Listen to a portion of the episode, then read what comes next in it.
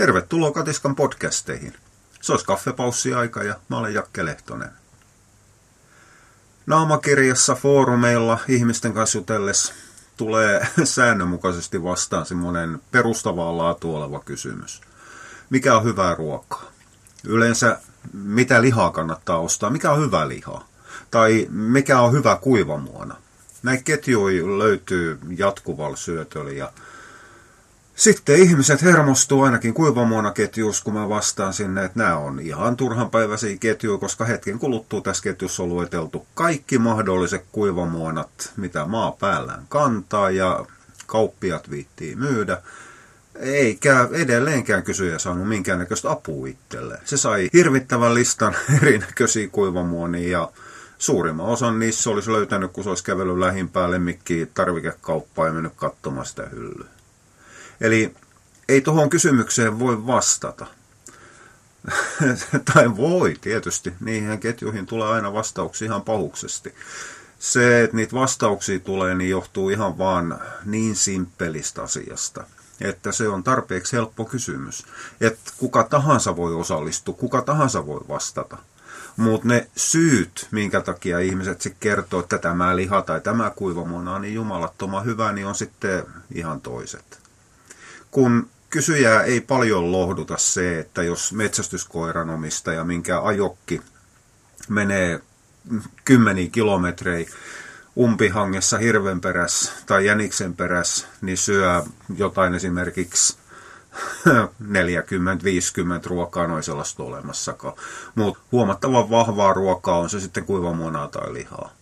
Tai se, että jonkun sylikoirakokoinen, mikä on vielä kastroitu kautta sterkattu, joutuu syömään jotain alle 10 prosentin rasvalla olevaa sahanjauhoa, mitä light kutsutaan. Ei taaskaan lohduta sitä kysyä, jos silloin itsellään vaikka aktiivinen terrieri tai, tai, tai joku maksirotunen. Joku voi sanoa, että se syö tätä ja tota, mutta jättää kertomatta, että kaikki muut ruoat närästää sitä tai pistää pakin sekaisin. Eli eihän nämä kysymykset ole mitenkään hyödyllisiä. Se, että jos haluaa ihan oikean vastauksen, mitä voi niin kuin hiukan päästä hyödyntämään itsellään, niin on kertoa, että minkä takia haluaa vaihtaa sitä ruokaa. Onko se joku pätevä syy? Mun koirani syö nyt tätä ja tätä, ja se laihtuu tai se lihoo tai sitä närästää, niin sitten sen jälkeen siihen voi päästä käsiksi.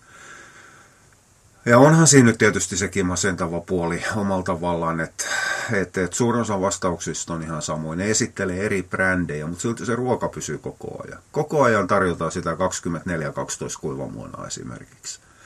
Toisissa on maissia, toisissa on riisiä. Yhdessä saattaa olla kalkkuna, yhdessä ploi, pro, ploireri, broileri, joku voi olla mukamas lammasruoka ja niin poispäin. Eli aidosti niin se ei oikein muutu mikään muu kuin säkkiä valmistaja lihoista menee vielä vaikeammaksi. Syötä mussia tai syötä maukasta tai syötä vauhtiraksua tai kennerehua.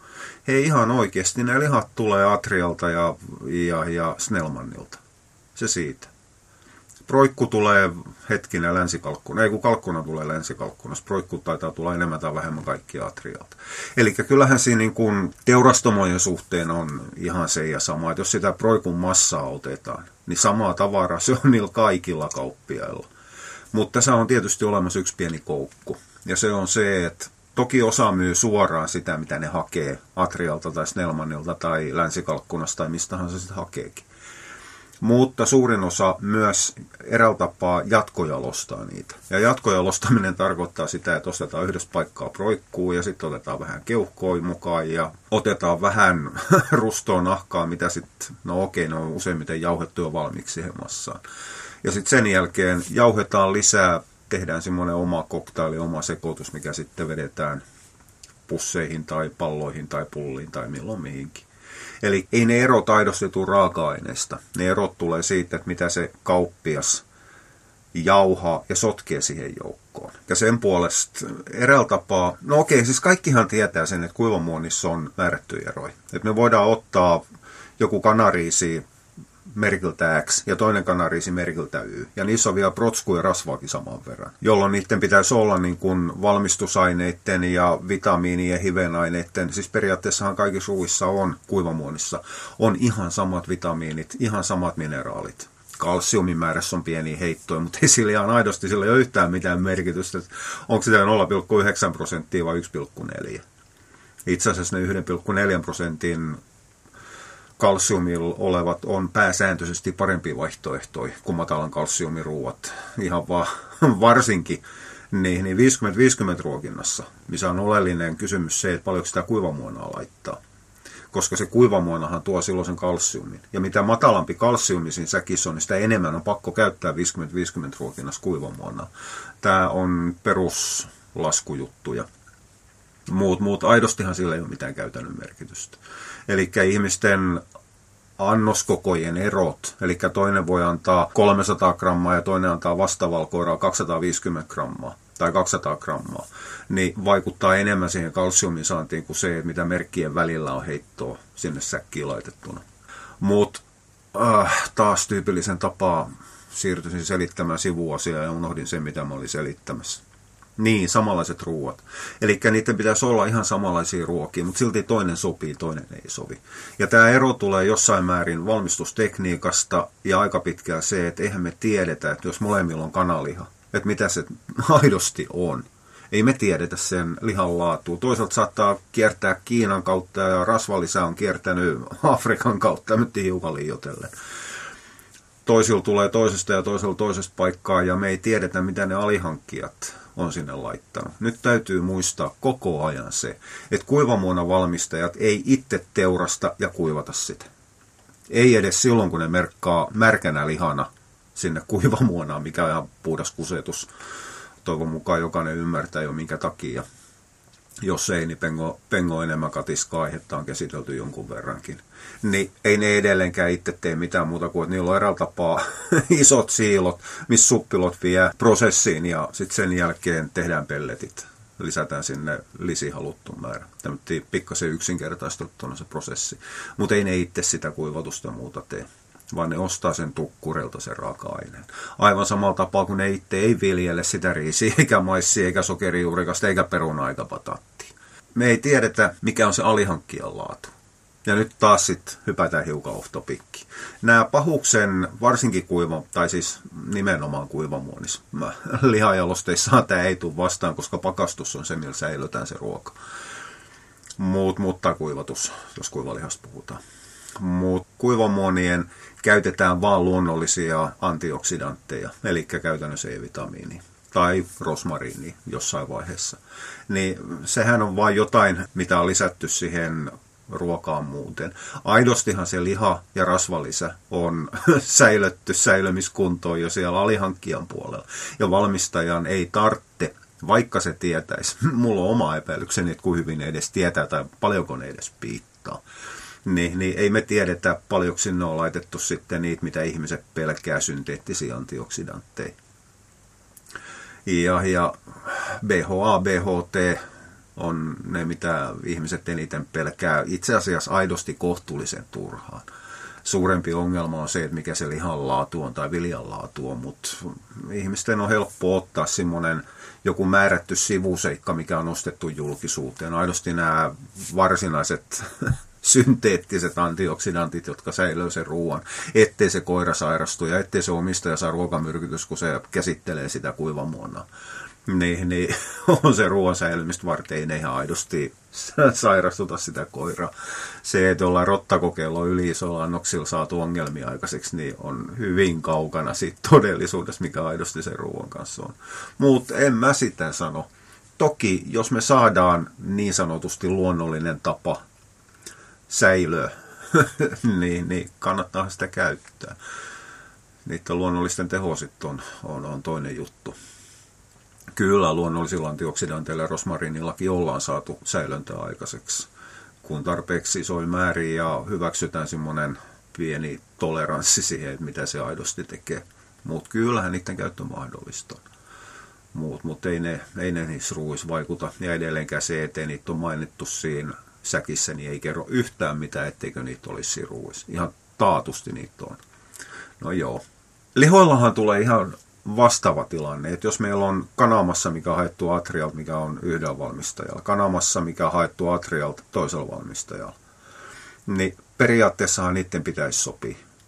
Ihan samalla tapaa siis sille koiralle sopii tietysti. Koska ne on samaa tavaraa, siinä on vaan myyjä on eri. Onko valionmaito parempaa, kun se ostetaan K-kaupasta, vai valionmaito parempaa, kun se ostetaan S-Marketista tai Lidlistä? Noin kuin Lidli myy muuten nykyään valion tuotteen, vai menekö noiden pien, pien teurastamoitte eikä panimoitte voi herran aika meijereiden kautta. Ihan se ja sama. Niin, niin kysymys on ihan sama. Ja silti me tiedetään, että välillä valmistajan X sama kanamassa toimii paremmin kuin valmistaja Y. Ja silloin voidaan ruveta tietysti hiukan miettimään sitä, että jos ei siihen ole jauhettu mitään joukkoon, niin onko sen lihan käsittely, kuinka kauan se on ollut lämpimänä, onko sitä käsitelty lämpimänä, onko se jäähdytetty kuin nopeasti, mikä on sen säilöntäaika ollut, säilöntäaika, säilymis, niin no varastointiaika, ei tästä tule tänään taas mitään, ennen kuin se on lähtenyt kuluttajalle ja sen miljoona muuta asiaa.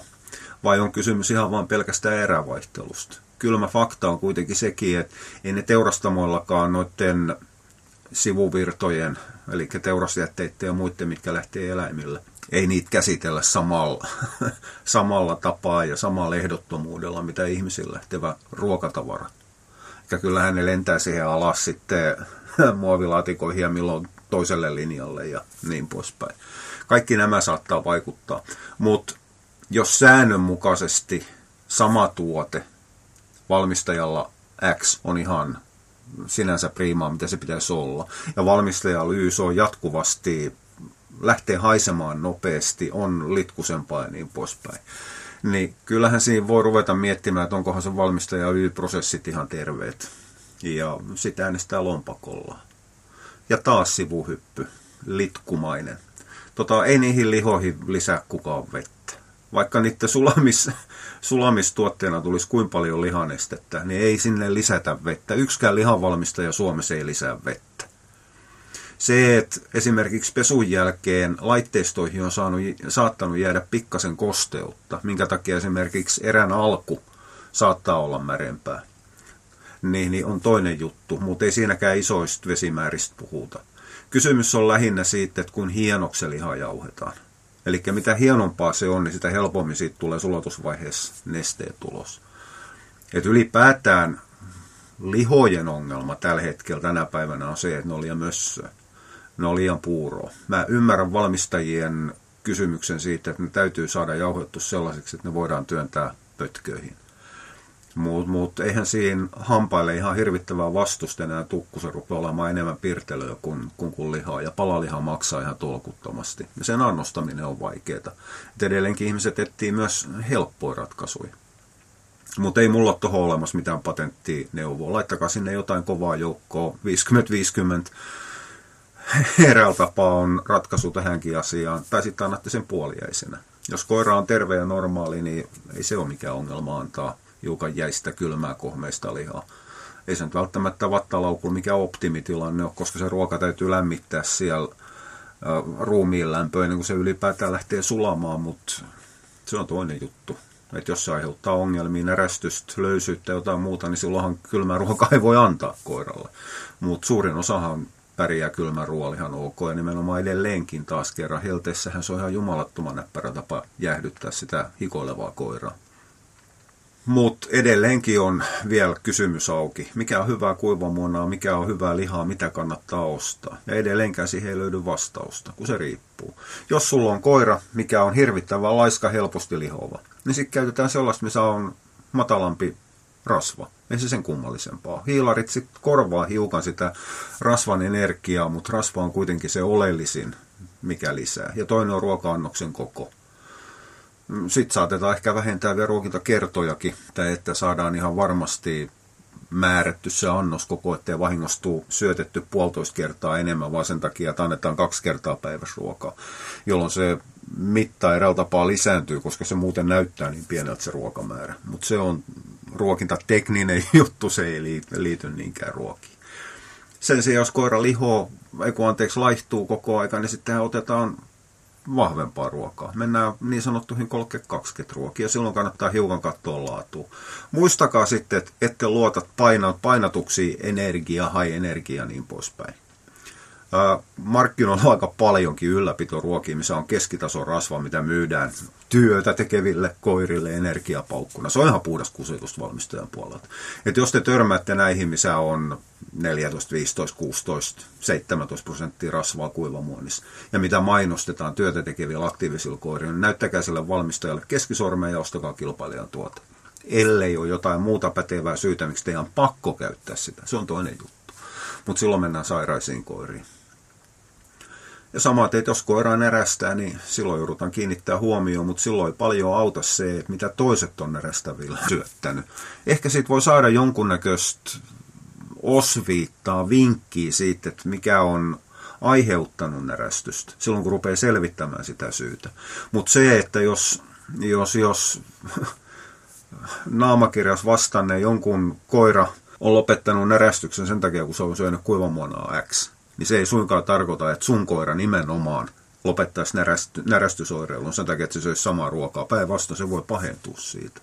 Sama juttu piereskely ja, ja, ja ripuloinnin ja vattalöisyyksiä ja muiden kanssa. Eli koirat on siinä suhteessa yksilöllisiä ja silloin otetaan tämä maailman vanhin väsähtänyt legenda yksilöllinen ruokintakäyttö. Kuivamonathan ei ole yksilöllistä ruokintaa, ei missään nimessä. Eikä ole muuten suurin osa raakaruokinnastakaan. Eli summa summarum, ylipäätään ruokinta on huomattavan harvoin yksilöllistä ruokintaa, vaikka ihmiset niin luuleekin. Mutta sairaalahan sitä on pakko, pakko tehdä. Tosin jos perheessä on useampi koira, niin monta kertaa ne kaikki menee sitten sen sairaan, sairaankoiran kanssa samaan ruokintaan, mutta toi riippuu tietysti omistajan viitteliäisyydestä. Kyllä mä tiedän ihmisiä aika paljonkin, kenellä on esimerkiksi kolme koiraa, niillä on kolme eri ruokaa, jokaisella koiralla oma. Jos se omistaja sopii, niin ihan siitä vaan. Silloin ruvetaan lähestymään semmoista yksilöllistä ruokintaa. Mutta se, että jos kysytään, että mikä on hyvä keski, keskitason ruoka, No, jos koira on ihan normaali, niin se on mikä tahansa niistä ruuista, mikä on keskitasohinnassa. Eli siinä hintaluokassa, mitä omistaja on valmis maksamaan aika pitkälle. Edelleenkään ei sua kiinnosta pätkääkään, että jos on kun toisen koira ei voi hyvin jollain ruoalla. Tietysti hiukan voi näissä ketjuissa pitää silmiä auki sen verran, että jos siellä säännönmukaisesti jotain ruokaa haukutaan, niin ehkä siinä ruoassa on ihan oikeasti jotain vikaa. Mutta tämä ei toimi toistepäin. Että jos jotain määrättyä ruokaa säännönmukaisesti kehutaan, niin se ei johdu siitä, että se ruoka on poikkeuksellisen hyvää, vaan se johtuu sen markkinaosuudesta siinä kohderyhmässä, missä sä kysyit.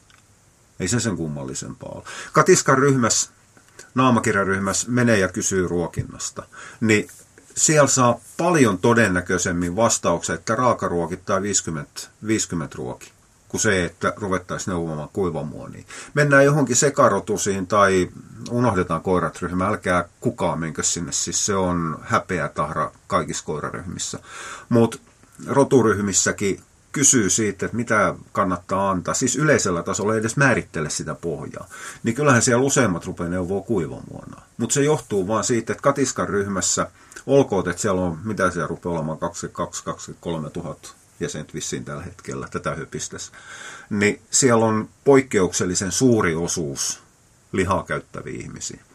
Totta kai, koska katiska on leimallisesti tunnettu lihan puolesta puhujana.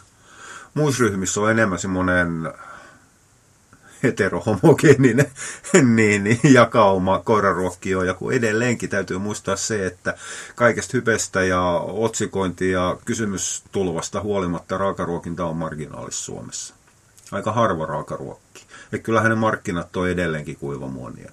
Niin silloin myös kuivamuona suosituksiin tulee markkinaosuudet näkyviin. Ja jos jossain on muotina nyt syöttää vaikka, en mä suostu sanomaan edelleenkään merkkejä, kyllä te tiedätte, miten nämä vaihtelee. Nutrimaali yhdessä vaiheessa. Sitten sen jälkeen kaikki syötti Barking Headsia. Sitten kaikki syötti Akana ja niin poispäin. Eli nämä menee semmoisina muotiaaltoina. Kyllähän se riippuu niiden vastausten, tai siis sen merkin määrä niissä vastauksissa ihan siitä, että mitä se ryhmän ihmisten enemmistö syöttää, eikä silloin mitään tekemistä sen kanssa, että onko se hyvä vai huono ruokaa. Ihmiset ostaa ruokas koiralle mainosten mukaan ja mielikuvien mukaan, ei suinkaan sen mukaan, että mikä aidosti on hyvää ruokaa. Että jollet sä vielä ole kuunnellut ruokina ideaa katiskas, niin mä laitan tekstiin alle linkin, mitä kautta sä pääset siihen, missä mennään hiukan läpi näitä, että miten ihmisten mitkä ajaa ihmiset ruokkimaan milloin milläkin tavalla. Eli valitan, että sä vieläkään saa vastaus siihen, mikä on hyvä ruoka.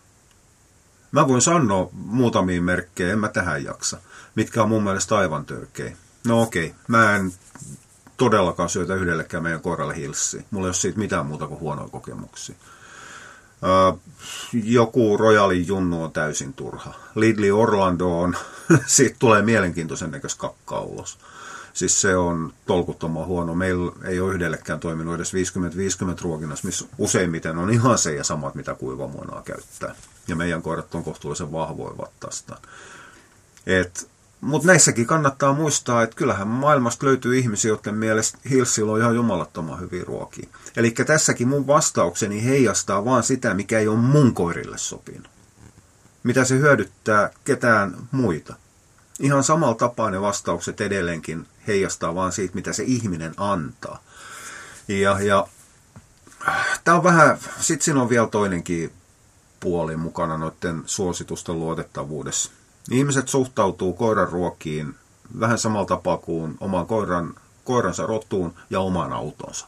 Eli kun se on kerran ostettu ja kerran hankittu, niin se täytyy olla jumalauta, se on hyvä.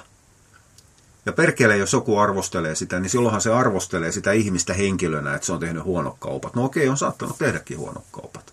Ei ihmiset kestä eikä siedä sitä, jonka jälkeen siirrytään joko hyökkäykseen tai puolustukseen tai painotaan hemmettiin. Eli ihmisillä on hyvin tunteenomainen suhtautuminen siihen ruokamerkkiin. Ihan samalla tapaa niillä on hyvin tunteenomainen suhtautuminen siihen koiran rotuun ja niillä on hyvin tunteenomainen suhtautuminen siihen auton merkkiin. Eikä siinä ole mitään logiikkaa, ei mitään perustelua. Eli se on vähän sama kuin... Nyt tämä hyppii ja pomppii taas vähän samaa kuin se, että mitä jengi harrastaa. On se sitten koiran ruokaa tai kameraa tai stereoi tai telkkareita tai ostaako kukaan enää stereoita tänä päivänä. No, anyway. Ne ottaa kuvan siitä paketista, minkä ne on ostanut ja kysyy, että onko tämä hyvä. No mitä järkeä sitä enää sitten siinä vaiheessa on kysyä, kun se on jo maksettu. Eli jos joku sitten tulee, joku randomi ja sanoo siinä naamakirjaketjussa, että ihan paskanostit, niin sitten sen jälkeen se niinku heivataan pois vai? Ja todetaan, että no, rahat meni. Tällaista se on. No joo. Elikkä ei, ei, ei kukaan voi suositella sulle kuivamuonaa. Jotkut katiskan ravintokouluttajat voi kahdenkeskisessä jutussa suositella määrättyä ruokiin, mutta nekin suositukset tulee sen mukaan, mitä on kerrottu sen koiran ongelmista.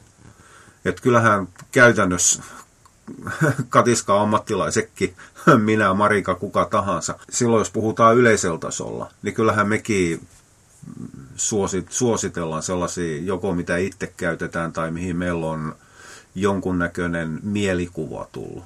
Edelleenkään se ei liity mitenkään sen kysyjän koira ja sen koiran saamaan hyötyyn. Että onko se ruoka hyödyllistä sillä koiralla tai edes järkevää.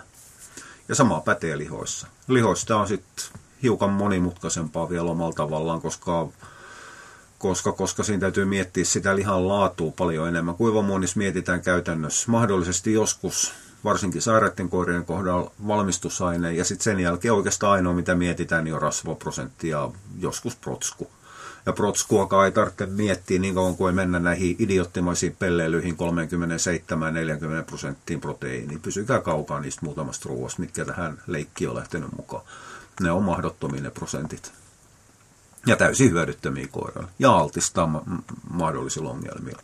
Ja taas kerran, jos se ruoka sattuu, on se sitten akana, orien tai mikä tahansa näissä samoista, näiden, no itse asiassa orienin kopioita, jos se sopii sun koiralle, niin se on ihan se ja sama, että mitä periaatteessa ylikorkea proteiinimäärä saattaa aiheuttaa riskejä ruoansulatuspuolella ja muuta. Jos se sopii sun koiralle, niin se on ihan jumalattoman hyvä. Ja jos suostut vielä maksamaan sen säkin hinnan, niin se on ihan helvetin hieno. Eli ei näitä kannata ottaa sen tapaa henkilökohtaisesti luoja varjelle, jolloin taas päästään siihen tunteenomaisen suhtautumiseen.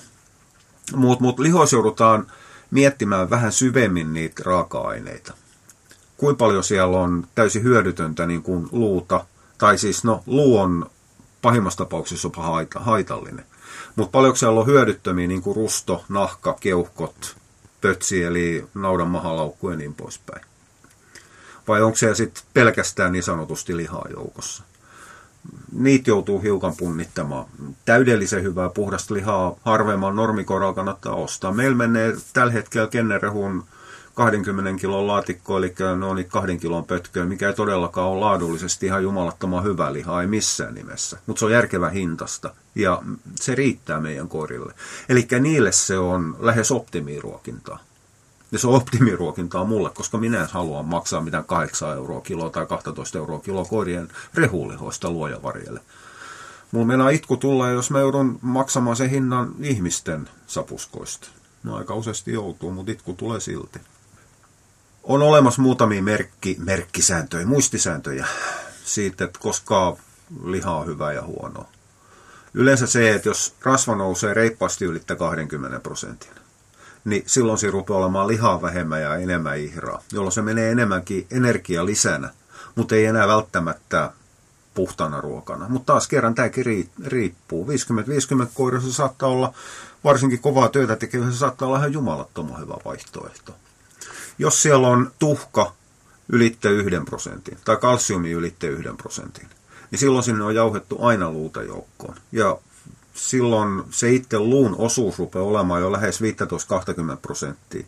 Eli puolen kilon pötköstä vähintään 100 prosenttia, 100 prosenttia, sentään, 100 grammaa rupeaa olemaan niin sanotusti hyödyntämätöntä ruokaa. Eli se on kohtuullisen iso osuus, kun mietitään sitä pötköä, että hetkinen, se on noin pitkä se pötkö, näetkö nyt kun mä näytän, ja sitten on ton verran on, näetkö Eli viidesosa siitä on niin sanotusti hyödyntämätöntä. Niinhän se on silloin eräällä tapaa järkevää ja saattaa altistaa ummetukselle, närästykselle ja kaikille muullekin hassu hauskaa. Mutta jos sitä käytetään lisäruokana tuomaan kalsiumi, niin silloinhan se on ihan pahuksen järkevä pötkö, mutta ei se nyt välttämättä ainoana ruokana mene. Proikut on vielä helpompi eräällä tavallaan. Mitä korkeampi rasva siinä proikussa on, niin sitä enemmän siellä on nahkaa. Ja, ja nahkaa nyt useimmiten on aina proikkutuotteissa mukana. Jos ei ole, niin silloin se on noin 4 prosentin rasvalle, silloin se rupeaa olemaan pelkkää rintaleikettä. Eikä sekään järkevää ole, koska silloin se rasva menee niin alas.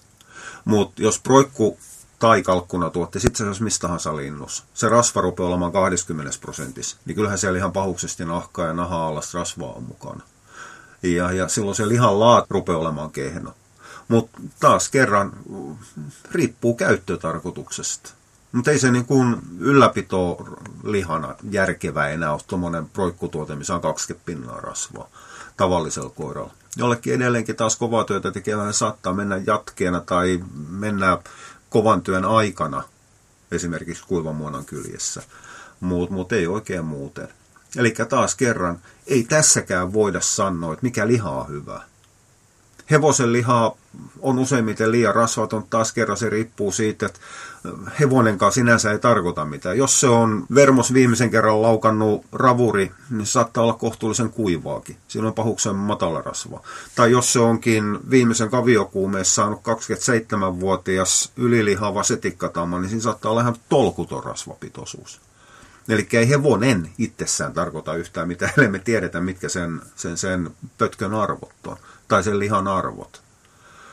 Hevosessa on sitten omat ongelmat. Siellä on kohtuullisen iso lihassolujen varastosokeri, mikä heikentää sen lihan sulavuutta huomattavan paljon. Jos se on treenattu hevonen, ylipäätään hevosella on taipumus lisätä raudan määrää. Se on aerobinen eläin syntyjään perimältään, genetiikalta, mikä tuo mukanaan sen, että siellä on hiukan enemmän rautaa, mikä saattaa taas kerran ärsyttää herkkien koirien suolistoa siitähän se hevosen kohtuullisen kova punainen väri tulee. Lampaan rasva osalle toimii, osalle ei toimi, se on enemmän, rupeaa menemään esimerkiksi talimaiseksi. Enemmän tekisi silti mieli sanoa, että hevosen rasva on enemmän sellaista kovaa talion kuin lampaanrasva. Mutta lampaanrasvan sulavuudessakin osalkoirista on kohtuullisiakin ongelmia. Eli silloin lammas ei välttämättä ole ihan hyvä. Lammas on vähän samaa ongelmaa kuin mitä on poro esimerkiksi. Eli sen mm, tuotetaan Suomessa huomattavan vähän ja on kohtuullisen, äh, kohtuullisen korkea hyödynnettävyys. Eli se, mitä koirille jää, niin on kohtuullisen huonot viimeiset rääppeet. Mutta okei, taas kerran, jos koiralla on jatkuvasti ongelmia löysyyden ja eräältä tapaa suolen liian nopean toiminnan kanssa. Niin sellaisilla ne on jopa joskus auttanut, koska silloin kun siellä on sulamatonta massaa paljon, niin se ruoka liikkuu hitaammin suolistossa, kiinteyttää sitä. Niin silloin ei enää välttämättä löysyys ole enää niin suuri ongelma. Mutta se on johtunut ihan siitä, että sinne on tuotu niin paljon lainaus, lainausmerkit alkaa eläinperäistä kuitua, eli sulamatonta materiaalia. Kala saattaa olla hyvä tai saattaa olla ihan pahuuksen huonoa jos se on vaikka Littostenjärvessä silloin, kun se kirkastettiin kalastettu roskakalaa ja kokonaisena jauhettu, niin se on itse asiassa jumalattoman hyvää ruokaa. Mutta jos se onkin yhtäkkiä norjalaisen kassilohen perkuujätteet, ei siellä ole kuin päätä evi ja selkä, selkärankaa, no ruotoa, näyttää jauhettuna ihan lihalta korkea kalsiumpitoisuus ja mineraalipitoisuus menee mineraalilisänä. Mutta ei se enää mitenkään järkevää ole, ole, ole ainoa, ainoana lihana ruokana. Eli nämä kaikki riippuu ja roikkuu niin monesta eri asiasta, että on täysin mahdotonta sanoa, että mikä on hyvä ja mikä on huono. Ja aivan samalla tapaa ihmisten syyt ruokkiin tai koirien tarpeet määrättyihin ruokiin vaihtelee niin jumalattoman isosakselis, että ne kysymykset siitä, mikä on hyvää ruokaa, niin on täysin mahdottomia vastata.